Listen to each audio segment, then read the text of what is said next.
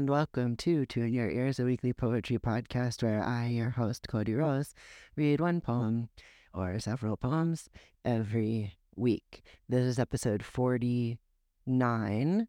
Um, it is the dead of winter. It snowed last night in Arkansas. Um, and these poems are Osip Mandelstam from this wonderful new translation by Christian Wiman called Stolen Air. Um, one thing that I read, Mandelstam died in a like work camp under Stalin. And one thing that I read was that his body was frozen with all the bodies of the other exiles or prisoners because they died in winter and had to wait until spring thawed the ground enough to get buried.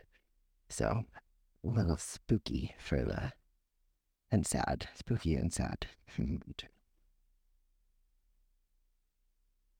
Mandelstam, three poems. Night song. The bread is blight and the air's acetylene, wounds impossible to doctor. Joseph, by his own blood bartered off to Egypt, grieved for home no harder unslaked sky, sleet light of stars, and the stallioned Bedouins, avatars of the day's vagueness and the pain of vagueness, close their eyes and improvise out of nothing more than the mist of events through which they've passed. Coarse wind, a horse traded for grain, small wars with sand in which an arrow was lost. And if the song's in search of earth, and if the song's ensouled, then everything vanishes to void, and the stars by which it's known, and the voice that lets it all be and be gone. Night Peace. Come, love, let us sit together in the cramped kitchen breathing kerosene. There's fuel enough to forget the weather. The knife is ours and the bread is clean. Come, love, let us play the game of what to take and when to run, of come with me and come what may, and holding hands to hold off the sun. Black Earth. Earth curds, worm dirt, worked to a rich tilth.